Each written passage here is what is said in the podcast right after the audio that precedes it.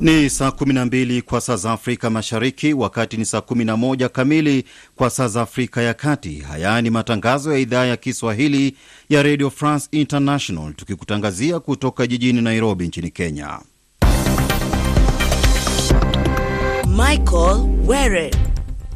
Baadhi ya taarifa tunazozipa uzito jioni hii ni pamoja na vyama vikuu vya upinzani nchini Tanzania vyakubaliana kuhusu suala la mgombea mmoja Marekani yatiliana saini mkataba wa miaka kumi wa ushirikiano wa kijeshi na Moroko, na rais wa Marekani Donald Trump asema anaendelea vizuri na matibabu ya COVID-19. Karibu sana msikilizaji, popote ulipo, ikiwa ni tarehe 4 mwezi wa kumi mwaka 2020 uh, 20, uh, ikiwa ni siku ya Jumapili. Haya ni matangazo kutoka Nairobi. Chama kikuu cha upinzani nchini Tanzania, Chadema, kimesema mgombea wake wa urais Tundu Lisu hatafanya kampeni kwa siku saba kutekeleza adhabu aliopewa na tume ya uchaguzi kwa kutoa maneno ya uchochezi.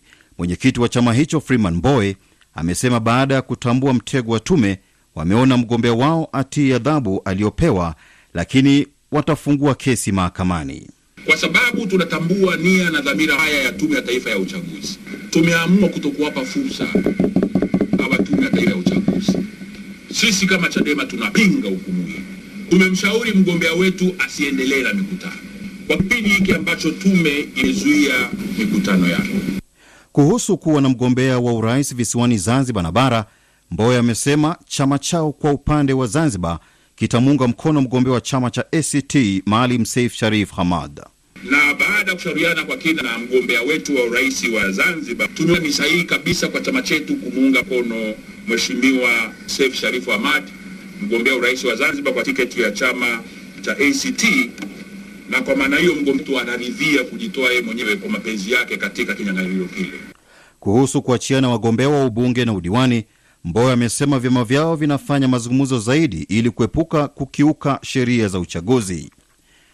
Mwanariadha mashuhuri wa mbio ndefu raia wa Kenya Eliud Kipchoge ameishangaza dunia baada ya kushindwa kutetea taji lake la mbio za London baada ya kushindwa kumaliza katika nafasi tano za juu. Kipchoge aliweka rekodi mwaka jana kwa kuwa binadamu wa kwanza kukimbia kilomita 40 chini ya saa mbili. Katika mbio za London za mwaka huu alikuwa akipewa nafasi ya kutetea ushindi wake, lakini akamaliza wanane huku Muethiopia Shura Kitata akimaliza wa kwanza. Jeshi la Rwanda hapo jana limetangaza kuwakamata wapiganaji waasi wa Burundi zaidi ya 19 wakiwa na silaha zao baada ya kuvuka mpaka wakitokea Burundi. Kwa mujibu wa jeshi la Rwanda, wapiganaji hao walijitambulisha ni kutoka kundi la Red Tabara linaloendesha uasi wake kwenye mipaka ya nchi hizo mbili. Hatua hii inajiri wakati ambapo mataifa haya hivi karibuni yakikubaliana kushirikiana kumaliza tofauti zao. Serikali ya Sudan na makundi ya waasi wametia saini mkataba wa amani wa kihistoria utakaomaliza vita vya wenyewe kwa wenyewe vilivyodumu kwa miongo kadhaa, ambapo maelfu ya raia wamepoteza maisha. Mwandishi wetu Emmanuel Makundi ana maelezo zaidi. Shangwe zilisikika wakati kila mmoja alipokuwa akitia saini, kuanzia upande wa wawakilishi wa serikali hadi wale wa makundi ya waasi, hatua iliyofikiwa baada ya mwaka mmoja wa majadiliano mjini Juba, Sudani Kusini. Mkataba huu umegusia maswala tata yaliyokuwa yakiwaniwa, ikiwemo swala la umiliki wa ardhi, fidia, ugavi wa madaraka pamoja na kurejea kwa wakimbizi. Swala la kumaliza mizozo ya ndani ilikuwa ni ajenda kuu ya serikali ya baraza la mpito linaloongozwa na Jenerali Abdel Fattah al Burhani na waziri mkuu Abdalla Hamdok. Tayari Umoja wa Mataifa na Umoja wa Ulaya wamepongeza hatua hiyo, waliosema inatoa fursa kwa raia wa taifa hilo kufurahia uhuru na haki na kutoa wito kwa makundi mengine mawili ambayo hayajashiriki nayo kutia saini. Je, ungependa kuwasiliana nasi? Tuandikie ujumbe kwenda namba alama ya kujumlisha 254 110 000 420. RFI. Nchi za Marekani na Moroko mwishoni mwa juma hili zimetiliana saini mkataba wa miaka kumi wa ushirikiano wa kijeshi ikiwa ni siku chache zimepita tangu taifa hilo litiliane saini mkataba mwingine wa ushirikiano wa kijeshi na nchi ya Tunisia. Waziri wa ulinzi wa Marekani Mark Esper amesema ushirikiano huu unalenga kuyasaidia mataifa hayo katika vita dhidi ya makundi ya kijihadi kwenye nchi zao ikiwemo kwenye mataifa ya Libya na Siria. Kwa sasa mataifa haya mawili yanafanya kazi kwa karibu sana ili kukabiliana na changamoto za kiusalama zinazoshuhudiwa hasa kwenye kukabiliana na ugaidi na maswala mengine yanayotishia ustawi katika eneo hilo na changamoto zingine kwa upana. Ni sauti yake Mark Esper, waziri wa ulinzi wa Marekani. Wagombea 23 wa kiti cha urais nchini Burkina Faso wamewasilisha karatasi za kuomba uteuzi wa kugombea kiti eh, katika uchaguzi mwezi Novemba mwaka huu kwenye tume ya uchaguzi. Miongoni mwa waliowasilisha karatasi zao ni pamoja na rais wa chama cha UPC, kinara wa chama kikuu cha upinzani Zefrin Diabre na waziri mkuu wa zamani Isaac Zida. Waziri wa Guini Alpha Conte, rais wa Guini kumradhi, Alpha Conte ametoa wito kwa wafuasi wake kutojiingiza katika vurugu wakati huu joto la kisiasa kuelekea uchaguzi wa mwezi ujao nchini humo likizidi kupanda. Akihutubia wafuasi wake hapo jana mjini Conakry, Rais Konde amewataka wasijibu uchokozi unaofanywa na wafuasi wa upinzani ambao wamewapa kufanya maandamano kupinga yeye kuwania urais kwa muhula wa tatu. Maambukizi ya ugonjwa wa malaria kaskazini mwa nchi ya Mali yameripotiwa kuongezeka ambapo hadi sasa watu wapatao 23 wamepoteza maisha katika eneo ambalo kwa sehemu kubwa ni jangwa. Waziri wa afya wa Mali amesema katika juma moja watu wapatao 53 wamekufa kutokana na malaria, hii ikiwa ni mara mbili zaidi idadi ya vifo vilivyoripotiwa mwaka jana. Mlipuko wa ugonjwa huu unaripotiwa wakati huu taifa hilo likiendelea na vita dhidi ya virusi vya korona. Unaweza kusikiliza matangazo haya kupitia shortwave katika frequency 21690 kHz mita bendi 13. RFI. Madaktari wanaomtibu virusi vya korona rais wa Marekani Donald Trump wanasema anaendelea vizuri, lakini bado anahitaji uangalizi wa karibu. Licha ya rais Trump kutoa mkanda wa video akieleza afya yake kuimarika tangu apelekwe hospitalini mwisho mwa juma, madaktari wake wanasema bado hajaondoka kwenye hatari. Hii ni Marekani na hii ndio nchi yenye nguvu. Siwezi nikafungiwa chumbani wakati una, tunafaa kukabiliana na matatizo. Kama kiongozi, lazima nikabiliane na matatizo. Hakujawahi kuwa na kiongozi ambaye anaweza kufanya hilo. Naendelea vema na nataka kushukuru kila mmoja. Mke wangu Melania anaendelea vizuri, lakini tutajua kwa hakika hali ikoje katika siku chache zijazo. Viongozi mbalimbali wa dunia wameendelea kutuma salamu za pole kwa rais Trump, wengi wakimtakia heri apone haraka. Nchi ya Uingereza imetangaza maambukizi mapya ya COVID-19 zaidi ya elfu moja tangu taifa hilo lianze kupima idadi kubwa ya watu. Kabla ya hapa kulikuwa na wagonjwa wapya elfu kumi na mbili huku 49 zaidi wakipoteza maisha katika siku 28 zilizopita. Juma hili serikali ilionya itarejesha makataa ya watu kutembea ikiwa maambukizi yataendelea kuongezeka. Rais wa Ufaransa Emmanuel Macron amesema ame, amepokea vizuri matokeo ya kura ya maoni ya eneo la New Caledonia ambalo lilipiga kura kuamua lijitenge au la. Rais wa eneo hilo, raia wa eneo hilo kumradhi, walipiga kura ya hapana kupiga, kupinga eneo lao kujitenga kutoka kwa Ufaransa, matokeo ambayo yametoa ahueni kwa utawala wa rais Macron. Watu wawili wameripotiwa kufa na wengine zaidi ya 25 hawajulikani walipo baada ya maeneo ya kusini mwa Ufaransa na kaskazini magharibi mwa Italia kushuhudia mafuriko. Kimbunga Alex kimeripotiwa kukumba maeneo ya Ufaransa na Italia, huku wataalamu wa hali ya hewa wakionya kuwa huenda mvua na upepo mkali unaoendelea kushuhudiwa utasababisha madhara zaidi.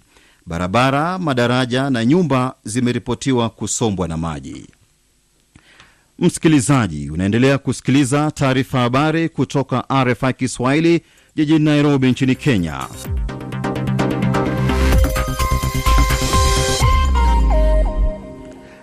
Ukiwa nchini Zambia, maeneo ya Kitwe, unatupata kupitia uh, 92.2 FM.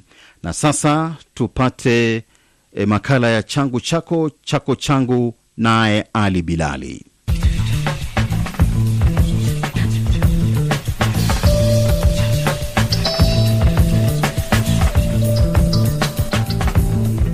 Ni Jumapili nyingine, mpenzi msikilizaji, tunakutana tena katika makala haya changu chako chako changu, makala ambayo huzungumzia maswala ya historia, utamaduni, muziki na lugha ya Kifaransa Afrika Mashariki na Kati na duniani.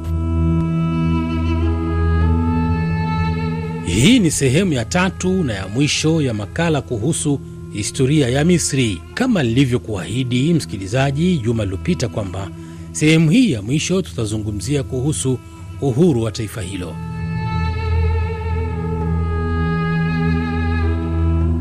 Mnamo mwaka 1517 Waosman walivamia na kuteka Misri. Hadi karne ya 19 Misri ikaendelea kama jimbo la milki ya Othman kisheria hata hadi vita kuu ya kwanza ya dunia. Hali halisi, nchi ilikuwa na kipindi kifupi kama milki ya kujitegemea wakati wa karne ya 19 hadi kusimamiwa na Uingereza, hasa kwa shabaha ya kutawala mfereji wa Suez ama Canal de Suez na kushuka kwa ngazi ya nchi lindwa. Mwaka 1914 ilitangazwa kuwa nchi lindwa chini ya Uingereza. Tangazo la uhuru la mwaka 1922 bado liliacha athira kubwa kwa Uingereza. Tangu mwaka 1952 Misri ilipata uhuru kamili na tangu hapo ilitawala pia mfereji wa Suez ama Canal de Suez.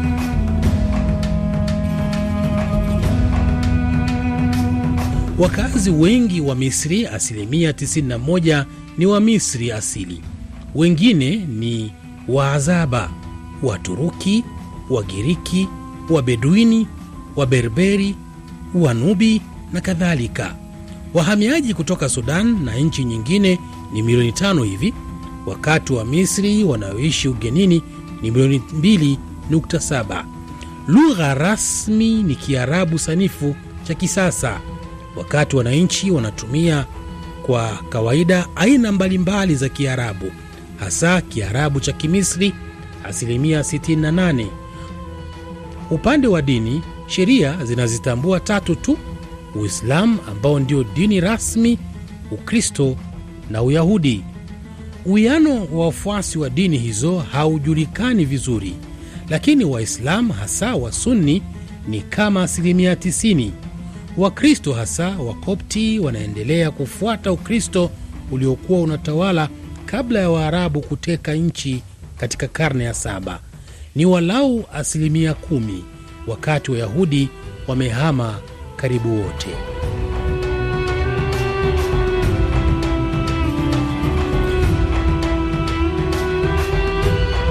Nam msikilizaji, kama nilivyokuahidi, hapa ndipo tumemaliza kabisa historia ya taifa ya Misri, kama nilivyokujuza tangu mwanzoni tu kwamba historia ya taifa hili ni ndefu mno, hatuwezi kuiongelea kwa kirefu na tukamaliza, lakini nimejaribu kufupiza fupiza ili kuweza kukufahamisha kwa ukaribu zaidi historia ya taifa hili.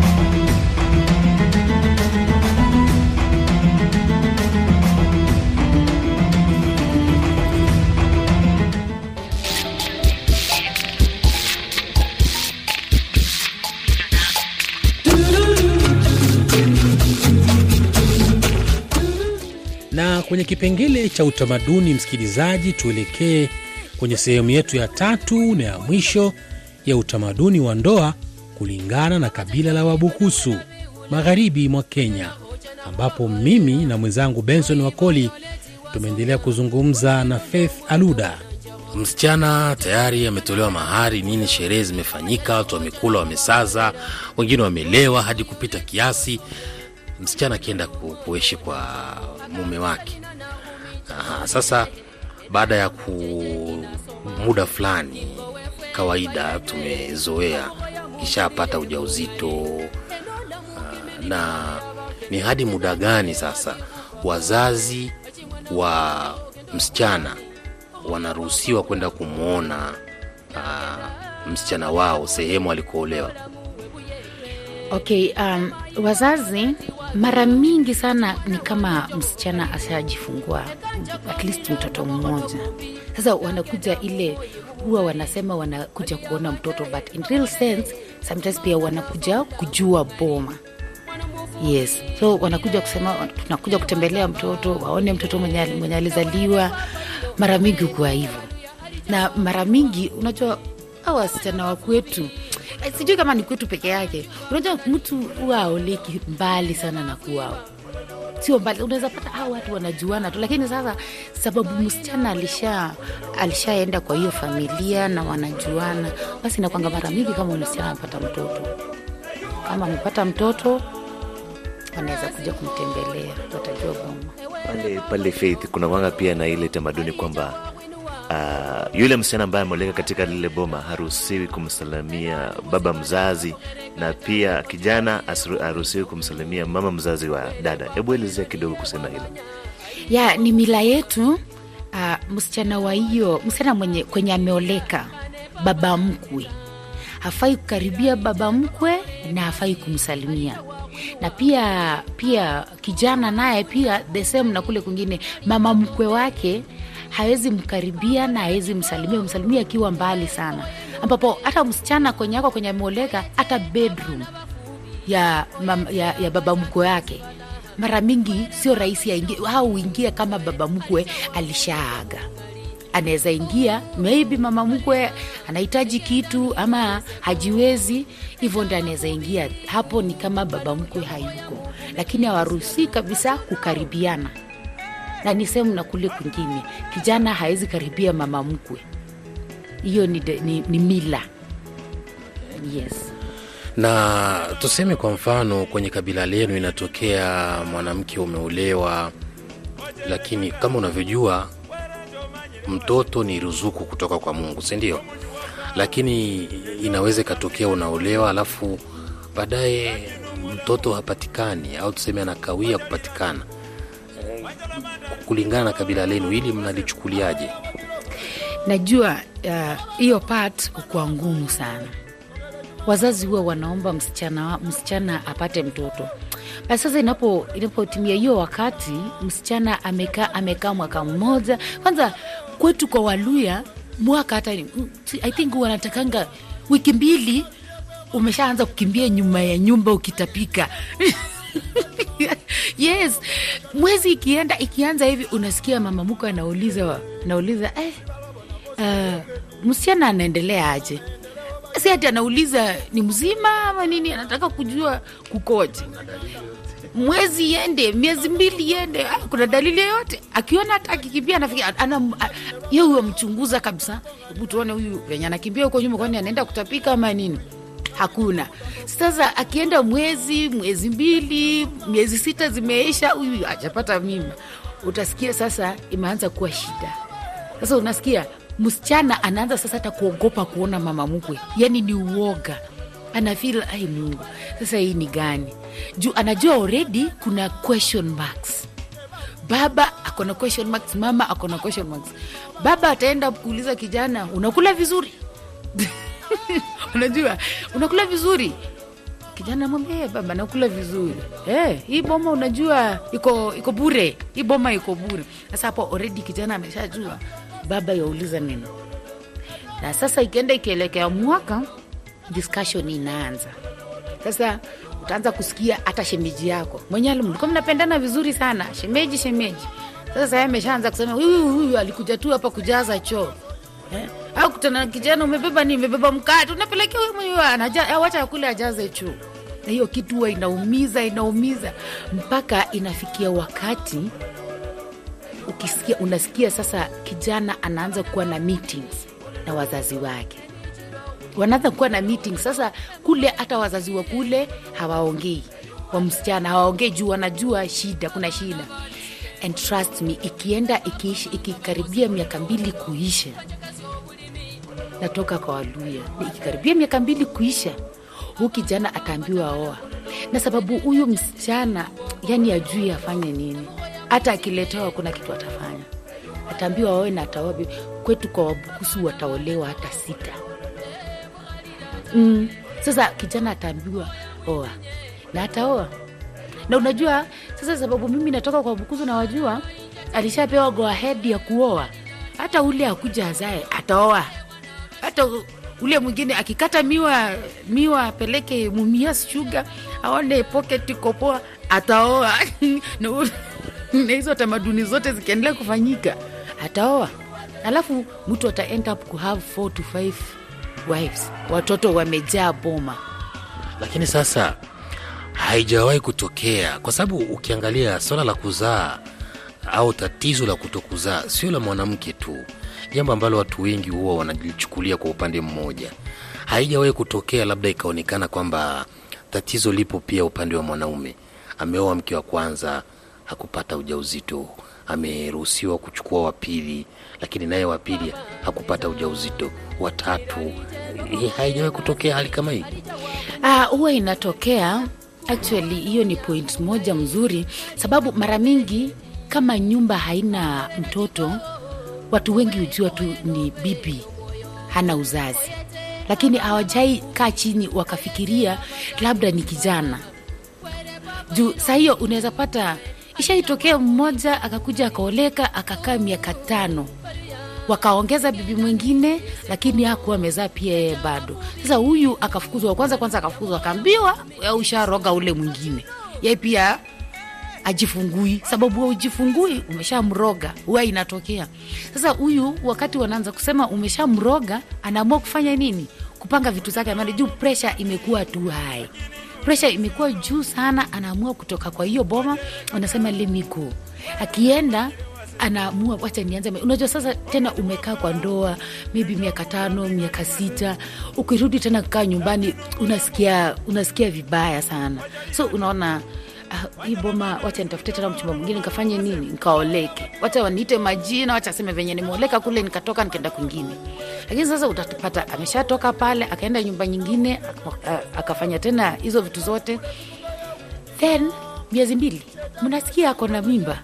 Basi sasa hapo ndio question marks hureiziwa alam inareiziwa the other side saa wanaanza kufikiria kijana kona. na imefanyika mara mingi sana. Unapata sasa mwanaume ataambia bibi yake atafute mimba. Mara mingi nimeona. Ama bibi anapata mimba kutoka nje. Alafu atakuja aseme ni wake. Inakuwaje hiyo? Kwa maana hii sio kawaida. Au sio bwana benson? bila shaka. Eh, hebu eleza. Aende atafute nje mimba nje kisha kuje aseme ni ya huyu mwanaume ambaye anaishi naye. Okay uh, like hiyo inakwanga ni siri. Okay ni ngumu sana kwa mwanaume. Kitambo akubali enyewe juu mwanaume hakuna siku atakuja kusema shida ni mimi. Hakuna siku atakuja kusema shida ni mimi labda saizi. Tenda ya saizi wanaweza amua wacha nitembee pia mimi mwenyewe nijue shida inaweza kuwa wapi tatizo liko wapi lakini mara mingi sababu hawajui tatizo, tatizo, tatizo ni la uh, bwana la mwanamme. Utapata sasa mwanaume atakaa chini na bibi yake amwambie sababu sasa siwezi hatuwezi siwezi oa tena ama siwezi pata mtoto. Kindly. Kama unaweza fanya kitu yoyote ni sawa. Kama unaweza pata unaweza fanya just anything. At least kuwe na mtoto. Na nimeona familia kama hiyo. Iko naijua na kila mtu anajua lakini sana watoto wa hiyo nyumba ni wandugu ni wandugu wa mme yaani mume anamruhusu mke wake kutembea na ndugu yake ili wapate mtoto si ndivyo? lakini sio kwa kupenda. Na mme hawezi ambia ndugu yake. Ndugu atafikiria wana, wana, wana kitu kaa mpango wa kando. Lakini in real sense huu bibi yatafuta mtoto na, na, na, na yule ndugu atakuwa na, anajua kwamba wale watoto ni wakwake au inakuwaje? Hawezi mkubalia hawezi mkubalia hawezi mkubalia mwambie. Sababu siku moja watakuja kukosana na hapo ndio penye shida itakuja kuanzia. Hawezi kubali ajue hawa watoto ni wake. Mara mingi. Lakini utapata ule yua, aja, ajaribu kufikiria hiyo mimba inaweza kuwa yangu. Namwambia hata niko na bwana kwa nyumba. Unataka niseme mimba ni yako aje? Unaelewa mm. so hawezi kubaliwa Naam, kwa kumalizia basi tuwakumbushe wasikilizaji tulikuwa tunazungumza na Faith Aluda kutoka Bungoma, kabila la Wabukusu. Wabukusu. Bungoma ni kaskazini au mashariki mwa Kenya? Wapi? Magharibi mwa Kenya. Nam, asante sana na kushukuru na karibu tena. Asante. Shukran.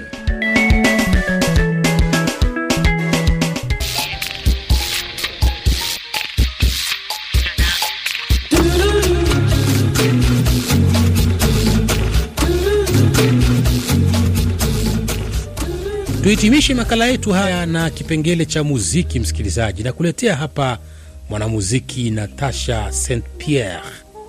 Natasha St Pierre ambaye jina lake halisi ni Natasha St Pierre ni mwimbaji wa Canada na mwenye asili ya Acadian, Breton na Italia. Alizaliwa Februari 10 mwaka 1981 huko Bathurst, New Brunswick. Akiwa na umri wa miaka 12 alitoa singo yake ya kwanza kabisa iliyokuja kwa jina Le Cour du Coeur. Katika umri wa miaka 14 Agosto mwaka 1992 alitoa albamu yake ya kwanza Emergence, albamu ambayo ilitayarishwa na mtunzi wa Canada Steve Barakat ambaye alimfanya ajulikane nchini Canada katika akiwa na miaka 17 na alianza kazi ya kimataifa chini ya mkataba na msimamizi wa msanii Guy Cloutier. Mwanadada huyu kwa kiasi kikubwa kazi zake za muziki amekuwa akizifanyia nchini Ufaransa, na sasa nikuletee kibao chake hichi kinaitwa Tu trouveras, yani utapata.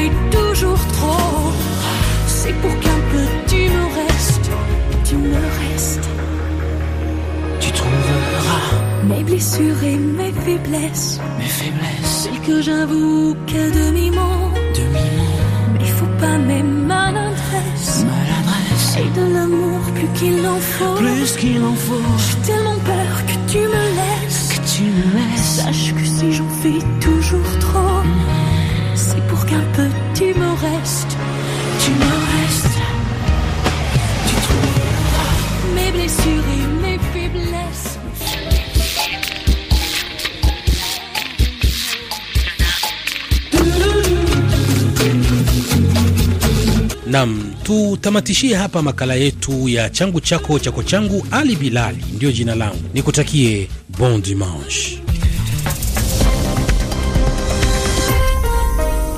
Ni saa 11 na nusu kwa saa za Afrika ya Kati, wakati ni saa 12 na nusu kwa saa za Afrika Mashariki. Haya ni matangazo ya idhaa ya Kiswahili ya Radio France International, tukikutangazia kutoka jijini Nairobi nchini Kenya. Michael Were. Baadhi ya taarifa tunazozipa uzito jioni hii ni pamoja na vyama vikuu vya upinzani nchini Tanzania vyakubaliana kuhusu suala la mgombea mmoja. Idadi ya maambukizi ya wagonjwa ama ugonjwa malaria kaskazini mwa nchi ya Mali yaongezeka, na mamia ya waumini wa Kiislamu waanza kurejea kwenye mji wa Meka, Saudi Arabia. Chama kikuu cha upinzani nchini Tanzania, Chadema, kimesema mgombea wake wa urais Tundu Lissu hatafanya kampeni kwa siku saba kutekeleza adhabu aliyopewa na tume ya uchaguzi kwa kutoa maneno ya uchochezi. Mwenyekiti wa chama hicho Freeman Mbowe amesema ba baada ya kutambua mtego wa tume, wameona mgombea wao atii adhabu aliyopewa, lakini watafungua kesi mahakamani. Kwa sababu tunatambua nia na dhamira haya ya Tume ya Taifa ya Uchaguzi, tumeamua kutokuwapa fursa ya Uchaguzi. Sisi kama Chadema tunapinga hukumu hii. Tumemshauri mgombea wetu asiendelee na mikutano kwa kipindi hiki ambacho tume imezuia mikutano yake. Kuhusu kuwa na mgombea wa urais visiwani Zanzibar na bara, Mbowe amesema chama chao kwa upande wa Zanzibar kitamuunga mkono mgombea wa chama cha ACT Maalim Seif Sharif Hamad. na baada ya kushauriana kwa kina na mgombea wetu wa urais wa Zanzibar, tumeona ni sahihi kabisa kwa chama chetu kumuunga mkono Mheshimiwa Seif Sharifu Hamad, mgombea urais wa Zanzibar kwa tiketi ya chama cha ACT, na kwa maana hiyo mgombea anaridhia kujitoa yeye mwenyewe kwa mapenzi yake katika kinyang'anyiro kile. Kuhusu kuachiana wagombea wa ubunge na udiwani, Mbowe amesema vyama vyao vinafanya mazungumzo zaidi ili kuepuka kukiuka sheria za uchaguzi. Watuhumiwa watatu wa mauaji ya kimbari ya mwaka 1994 nchini Rwanda wamekamatwa na kufunguliwa mashtaka nchini Ubelgiji. Ofisi ya mwendesha mashtaka nchini humo imesema washukiwa hao wamefunguliwa mashtaka ya mauaji na dhuluma dhidi ya binadamu. Mamlaka nchini Rwanda zimeelezea kupokea kwa mikono miwili taarifa hizo. Mashirika ya kimataifa ya misaada yameapa kuhakikisha yanakomesha vitendo vya udhalilishaji wa kingono kwa wafanyakazi wake siku chache tu baada ya kufichuliwa kwa taarifa za mashirika ya Umoja wa Mataifa nchini DRC. Katika ripoti iliyochapishwa juma hili, wana, wanawake zaidi ya 50 nchini DRC wamedaiwa kufanyiwa vitendo vya udhalishaji wa ngono na, na wafanyakazi wa shirika la afya WHO na mashirika mengine yasiyo ya kiserikali. RFI. Maambukizi ya ugonjwa wa malaria kaskazini mwa nchi ya Mali yameripotiwa kuongezeka ambapo hadi sasa watu 23 wamepoteza maisha katika eneo ambalo kwa sehemu kubwa ni jangwa. Waziri wa afya wa Mali amesema katika juma moja watu 59 wamekufa kutokana na malaria, hii ikiwa ni mara mbili ya idadi ya vifo vilivyoripotiwa mwaka jana. Wagombea 23 wa kiti cha urais nchini Burkina Faso wamewasilisha karatasi za kuomba uteuzi wa kugombea katika uchaguzi wa mwezi Novemba mwaka huu kwa tume ya uchaguzi. Miongoni mwa waliowasilisha karatasi zao ni pamoja na rais wa chama cha UPC, kinara wa chama kikuu cha upinzani Zefri Diabre na waziri mkuu wa zamani Isaac Zida. Rais wa Guini Alfa Conde ametoa wito kwa wafuasi wake kutojiingiza katika vurugu wakati huu joto la kisiasa kuelekea uchaguzi wa mwezi ujao nchini humo likizidi kupanda. Mamia ya waumini wa Kiislamu waliovalia barakoa wameanza kurejea katika mji mkuu wa Meka, wakati huu mamlaka nchini Saudi Arabia zikitangaza kulegeza baadhi ya makataa ya kudhibiti virusi vya korona. Wengi walioonekana wa kufuata maagizo ya serikali ya kuvaa barakoa pamoja na kupeana nafasi. Shughuli katika eneo hilo ambalo hutembelewa na mamilioni ya watu zilisitishwa mwezi Machi baada ya mlipuko wa korona. Rais wa Ufaransa Emmanuel Macron amesema amepokea vizuri matokeo ya kura ya maoni ya eneo la New Caledonia ambalo lilipiga kura kuamua lijitenge au la. Raia wa eneo hilo walipiga kura ya hapana kupinga eneo la lao kujitenga kutoka kwa Ufaransa, matokeo ambayo yametoa wahueni kwa utawala wa Rais Macron. Nchi ya Uingereza imetangaza maambukizi mapya ya COVID-19 zaidi ya elfu moja tangu taifa hilo lianze kupima idadi kubwa ya watu. Kabla ya hapo kulikuwa na wagonjwa wapya elfu kumi na mbili huku watu 19 49 zaidi wakipoteza maisha katika siku 28 zilizopita.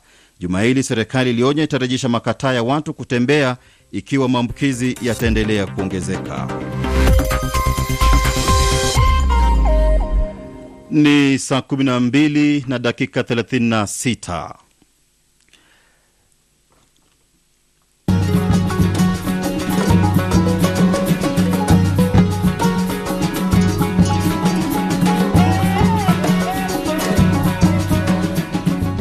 na kusalimu msikilizaji popote pale ulipo. Karibu katika makala ya Nyumba ya Sanaa. Jina langu ni Steven Mumbi Jr na hii leo katika makala haya tunaangazia utunzi wa vitabu na nitakuwa naye Dickson Mtalaze. Karibu sana msikilizaji. Kabla ya kuanza kuzungumza na Dickson Mtalaze kuhusiana na utunzi wa vitabu, kwanza tujiweke sawa na kibao hiki Slave cha kwake Lucky Dube.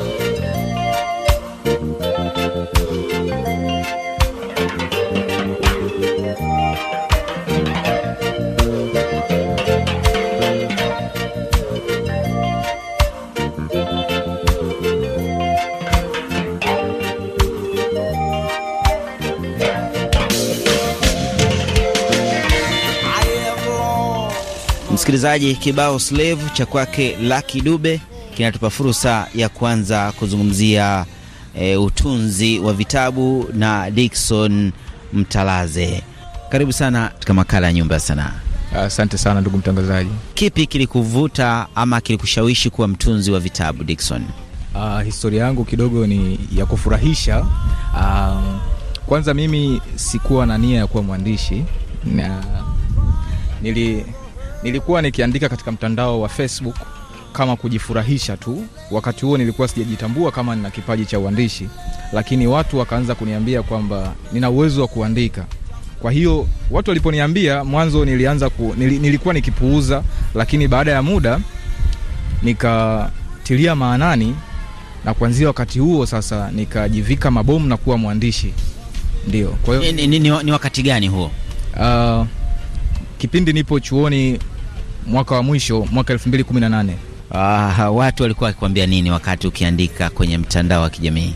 Aha, watu walikuwa wananiambia kwamba ninaweza kuandika zaidi na zaidi, kwa sababu nilikuwa nikiandika makala fupi na hadithi fupi za, ku, za ucheshi kuwafurahisha watu. Watu wakaniambia kwamba naweza kuwa mwanafasihi mzuri endapo nita nitajitahidi. Ya, kwa hiyo maoni yao yalikuwa ni hivyo kwamba unaweza kuwa mwandishi, unaweza kuwa mwandishi mzuri, yalikuwa hivyo, nami ndio Uh, ikwe ikweje ukaanza kutunga hadithi? Kuna mtu alikufundisha ama ulijifunza sehemu? Hapana, wala watu sijafundishwa na mtu yoyote, kwamba baada ya watu kunipa maoni, sasa ndipo nikakaa chini na kuanza kujitafakari, je, naweza kutunga? Kwa hiyo mwanzo hata mimi nilianza nikiwa na hofu kwamba hivi naweza kupata wazo la kutunga kitabu. Kwa hiyo nikaanza kujijaribu. Kila nilipokuwa nikijaribu vitu vilikuwa vikiwezekana. Kila nilipokuwa nikijaribu vitu vilikuwa vinawezekana, ndipo nikajifahamu kwamba ndani yangu nina kipawa cha utunzi wa vitabu, ah, yaani utunzi wa simulizi fasihi. Unakumbuka simulizi za mwanzo zilizokubalika zaidi na, na wasomaji mtandaoni? Kwanza Uh, ndio nakumbuka niliandika kwanza, hadithi ya kwanza ambayo niliandika ikavuta makini za watu wengi sana, ndio hiyo hiyo ambayo imenitambulisha na ikawa kitabu changu cha kwanza ambayo kinaitwa ambacho kinaitwa Kijiji Kisicho na Makaburi. Na nilikuwa nikiandika makala fupifupi ambazo sio simulizi hasa, zilikuwa ni uchambuzi, yani uchambuzi wa kisanaa ya, lakini simulizi ambayo naikumbuka vizuri ambayo ilivutia watu wengi ndio hiyo ya kijiji kisicho na makaburi. Maoni ya watu ndio yakapelekea mpaka nikachapa kuwa kitabu. tuingie kwenye kitabu hicho cha simulizi, kitabu cha kijiji kisicho na makaburi. Kwa nini kijiji kisicho na makaburi? Uh, kijiji kisicho na makaburi kwa sababu kijiji kisicho na makaburi, yaani hakuna mficho wote hapo. Ni, nimezungumzia maisha ya kijiji kisicho na makaburi. Um, ilikuwa nilijaribu kutengeneza kijiji kisicho na makaburi, nikamtengeneza mhusika ambaye ni mwalimu mpya aliyekuwa ameajiriwa akaenda katika mazingira mapya ambayo hajayazoea kabisa wala hajawahi kuyasikia, ambapo ndipo huko kwenye kijiji kisicho na makaburi. Tusimulie kidogo, kijiji kisicho na makaburi kinazungumza nini kwenye kitabu hiki? Sawa, kwanza mhusika mkuu kabisa katika kitabu kile ni Dickson Mtalazi, yaani mimi nime, nimeandika kama mimi ndiyo mhusika mkuu. Uh, nasimulia safari yangu ya ajira. Mimi ndugu mwandishi, mimi nimesoma taaluma ya ualimu, kwa hiyo nilikuwa navuta picha kwamba siku moja nikiajiriwa itakuwaje. Kwa hiyo nikavuta picha kwamba nimeajiriwa, lakini shule ambayo nimeajiriwa ndiyo hiyo nakuta ipo katika kijiji kisicho na makaburi. Yani nimeenda katika sehemu ambayo ina utaratibu tofauti kabisa na ambao nimeuzoea. Najua hata wewe unashangaa ukisikia kijiji kisicho na makaburi kwa sababu haiwezekani. Ah, Kwa hiyo baada ya kwenda kule nika nikaanza kukutana na vitimbi, vitu vya ajabu kwa sababu nilipofika nikiwa ndio mara yangu ya kwanza kufanya kazi nikiwa kama mwajiriwa. Uh, nilikuwa na ulimbukeni wa kazi, kwa hiyo nikafanya makosa makosa ambayo yalinigharimu. Humo ndio kuna nguvu za giza, mashindano ya nguvu za mwanga na mengine mengi ambayo tukisema tuyasimulia tutayamaliza. E, Ni, ni vitu gani ambavyo vilianza kutokea kwa ufupi? Ha, kwa ufupi U, umelala kitandani unajikuta huko chini, mlango unataka kutoka, mlango huoni. Aha, ni kweli. Um, kwanza kabisa mimi nilipofika, kuna rafiki yangu ambaye aliwahi kuniambia kwamba utakapokwenda shuleni, ukitaka wanafunzi na walimu pia wakuheshimu, unatakiwa uwachape wanafunzi. Kwa hiyo nilipofika tu siku ya kwanza, kitu cha ajabu, nikaanza kuwachapa wanafunzi fimbo bila makosa. Aa, walikuwa na makosa, walikuwa ni wanafunzi wachelewaji. Kwa hiyo nikamwambia mwalimu wa wiki kwamba hebu hao wachelewaji naomba niwachape mimi. Lengo mahususi kabisa ilikuwa ni, kuwa, ni, kuwa, ni kutaka waniheshimu. Kwa hiyo baada ya kufanya vile, usiku sasa ndipo nikaanza kupatwa na mikasa. Wale wenyeji wa pale ndipo wakaanza kunifanyia vituko na kuniambia inakuwaje mgeni imefika siku ya kwanza na nafanya vitu fulani, na kwa kufanya vile, kwa ile adhabu ambayo nilikuwa nimeitoa, kuna miiko ambayo nilikuwa nimeivunja na hiyo ndio ikasababisha nikaadhibiwa, nikapitia maisha magumu sana mpaka nikaacha kazi. Msikilizaji, kama ndio kwanza unajiunga nasi, ni makala ya Nyumba ya Sanaa. Tuvute pumzi.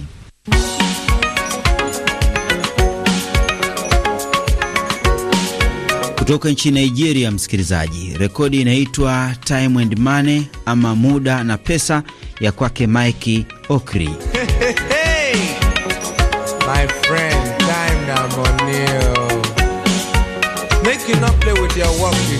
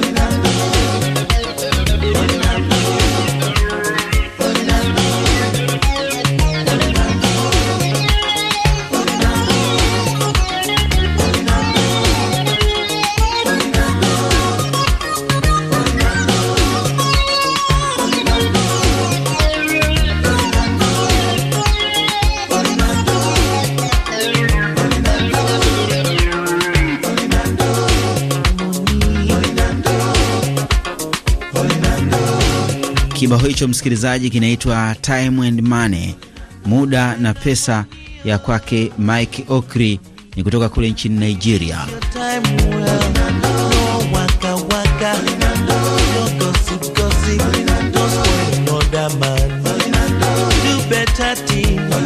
Kama ndiyo kwanza unajiunga nasi, haya ni makala ya Nyumba ya Sanaa na naendelea kuzungumza na Dickson Mtalaze tukizungumzia safari yake ya utunzi wa vitabu vya simulizi, akizungumzia eh, namna kitabu chake cha Kijiji Kisicho na Makaburi kilivyo na mashiko. Kwa nini ulichagua maudhui ya namna hii katika simulizi ama katika kitabu hiki cha Kijiji Kisicho na Makaburi? wakati naandika kile kitabu ndio nilikuwa na miezi kadhaa tangu nimehitimu kwa hiyo nilikuwa navuta picha nitakapoajiriwa itakuwaje kwa hiyo nilikuwa kilichokuwa kiniongoza ni lile swali kwamba leo nimeajiriwa itakuwaje? Nimeenda mahali fulani nimekuta taratibu huu nitafanyaje? Nimekutana na kitisho fulani nitapambana nacho vipi? Yani hiyo ndio, ndio, ndio msukumo mzima wa kitabu ulivyokuwa. Kwamba eh, ndio nikavuta picha inakuwaje leo nimepata ajira? Nimepata ajira nimeenda sehemu ambayo ina utaratibu tofauti na ambao nimewahi kuusikia wala kuuishi.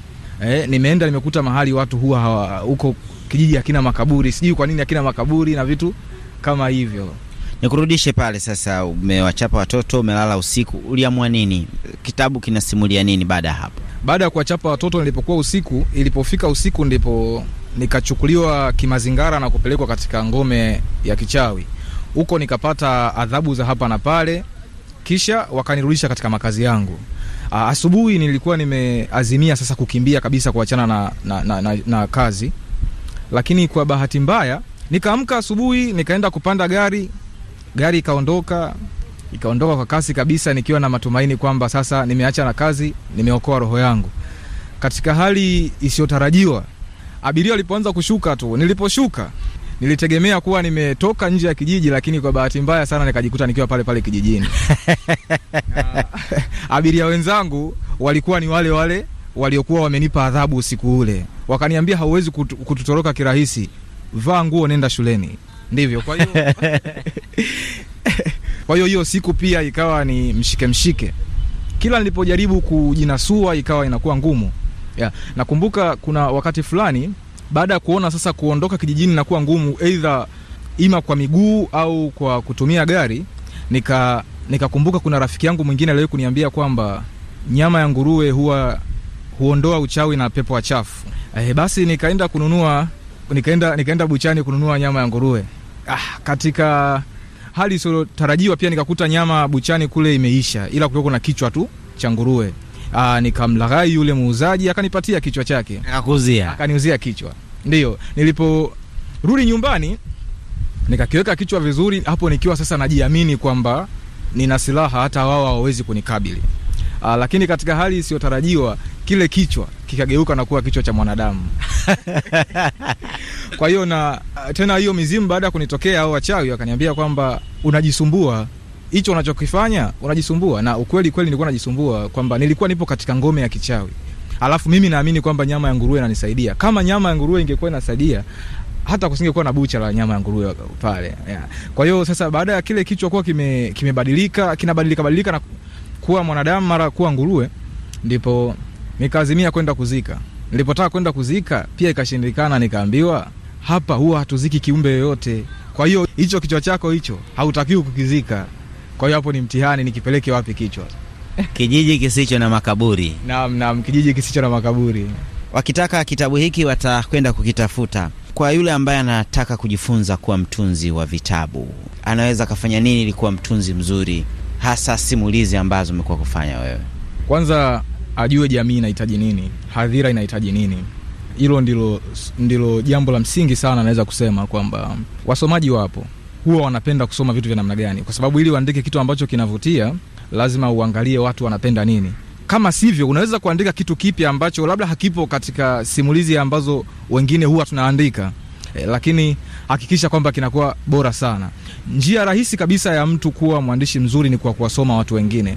Unajua unapomsoma mtu mwingine kwanza unajifunza mbinu mbalimbali za uandishi lakini pia unaweza kupitia kupitia sisi tuliotangulia. Unaweza ukatazama labda ah, mimi mtindo wangu upo hivi mtindo wa mwingine upo hivi lakini kuna mtindo mwingine unakuja kichwani mwako ambao sisi hatujawahi kufikiria zingatia jamii inataka kitu gani maudhui gani ambayo hasa watu wanataka kuyasikia, hilo la msingi, lakini vile vile usome kazi za watu, lakini kikubwa zaidi ni juhudi. Unajua, uandishi ni kuandika, yaani ukitaka kuwa mwandishi mzuri uwe unaandika, uwe unaandika.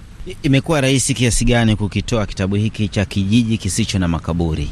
imekuwa rahisi lakini pia ni ngumu lakini urahisi wake naweza kusema kwamba ni kitabu ambacho kilikuwa kikisubiriwa sana sokoni ya, kwa sababu kama nilivyosema nilianza kukiandika katika mtandao watu wakakiona wakawa wamevutiwa sana urahisi ukaja kwamba sasa watu wakawa wana wanakihitaji kitabu kiasi kwamba mpaka wakawa wananipeleka mbio. Ya, urahisi ukawa upo hivyo. Yani soko lilianza kunihitaji hata kabla mimi nikiwa sipo tayari. Ugumu? Uh, ugumu. Changamoto nyingi kama mwandishi mchanga za kimazingira za kiuchumi pia kwa sababu mimi ni mchapishaji binafsi kwamba mimi ndio kama naandika mwenyewe nashughulika na miswada yangu mpaka kuwa kitabu mwenyewe. Uh, ukitazama kwamba ndio kwanza nimetoka chuoni miaka ya karibuni bado sijasimama vizuri kiuchumi kwa hiyo nakutana na changamoto nyingi sana katika uchapishaji hizo ndio changamoto kubwa hasa Unashirikiana vipi na watunzi wengine wa vitabu? Kuna watunzi wakongwe wapo Tanzania. A, tunashirikiana sana kwa sababu pia tupo katika majukwaa. Kwa hiyo humo tunashauriana, tunafundishana, tunaombana misaada kadha wa kadha. Majukwaa yapo katika magrupu ya WhatsApp, vyama, mashirikisho, katika mitandao. Kwa hiyo mimi nashirikiana vizuri sana na waandishi wenzangu kwa sababu najua kuna umuhimu wa kushikwa mkono. Mimi bado mchanga na uandishi ni, ni fani ambayo kila siku mtu utakuwa mwanafunzi hakuna wakati ambao utafika utasema mimi nimemaliza kwa sababu vya kuandika huwa haviishi. Kwa hiyo kila siku mtu unazidi kuwa mgeni kila siku unazidi kuwa mwanafunzi. Kwa hiyo nashirikiana na kila mwandishi kwa sababu naamini kwa kila mwandishi sio kila mwandishi pia ni kila mtu. Kwa sababu naamini kwa kila mtu kuna kitu ambacho kitanisaidia katika uandishi wangu. Kitabu cha kijiji kisicho na makaburi kimeshatoka? kimetoka lakini kwa sasa hakipo sokoni. Ah, mwanzo nilitoa kitabu kwa mara ya kwanza mwaka jana mwezi septemba. Uh, lakini baada ya hapo nikaamua kukifanyia marekebisho na maboresho makubwa. Kwa sababu mwanzo kilikuwa ni kijitabu kidogo sio kikubwa sana ambacho kilikuwa ni novela. Uh, lakini nimekifanyia maboresho na kuwa riwaya kubwa sasa yenye kurasa zaidi ya mia mbili. Ambapo sasa naitarajia kuitoa mwezi oktoba. Kikishatoka hicho kitabu una mpango gani ya usoni sasa?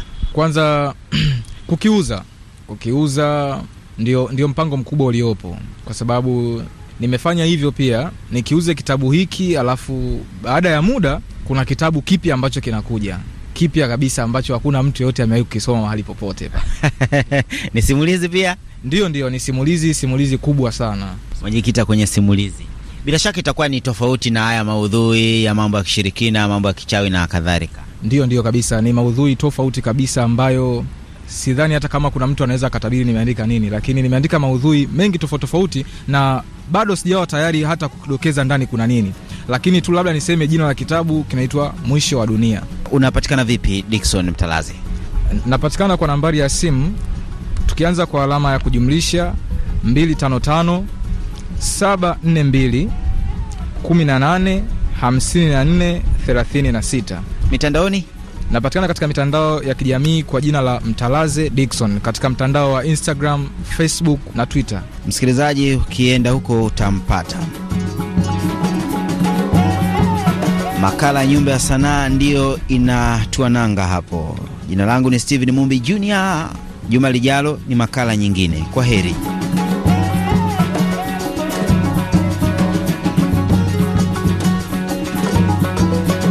Ni Steven Mumbi na makala ya nyumba ya sanaa. Msikilizaji, usikose kuweka miadi naye Steven Mumbi kwa makala mengine juma lijalo.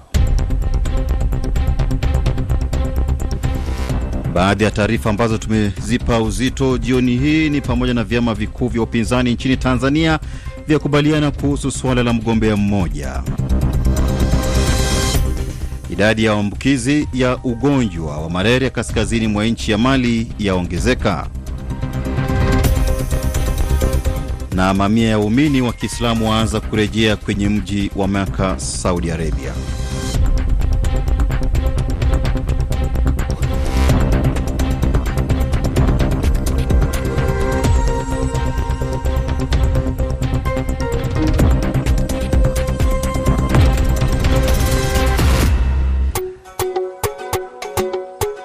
sasa tupate kibao cha low lift. E, wimbo huo unaoimbwa na Azangwi kutoka nchini Uganda.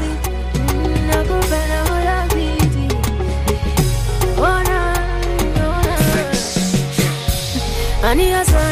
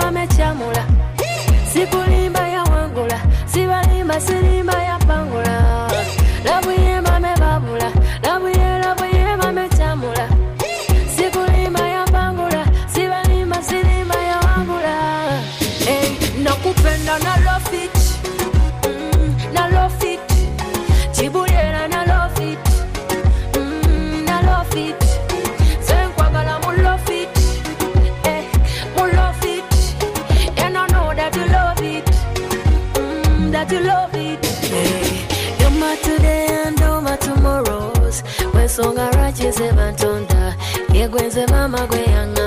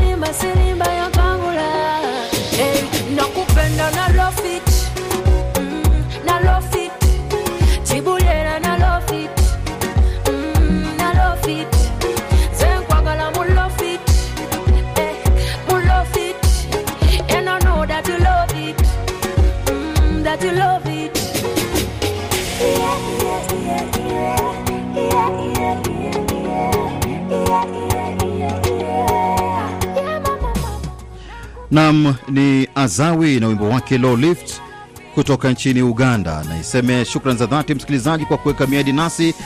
Ni mshukuru pia vilevile msimamizi wa matangazo Emmanuel Richard Makundi, fundi wa mitambo amekuwa ni Collins Hadambi. Jina langu ni Michael Were Mhosia.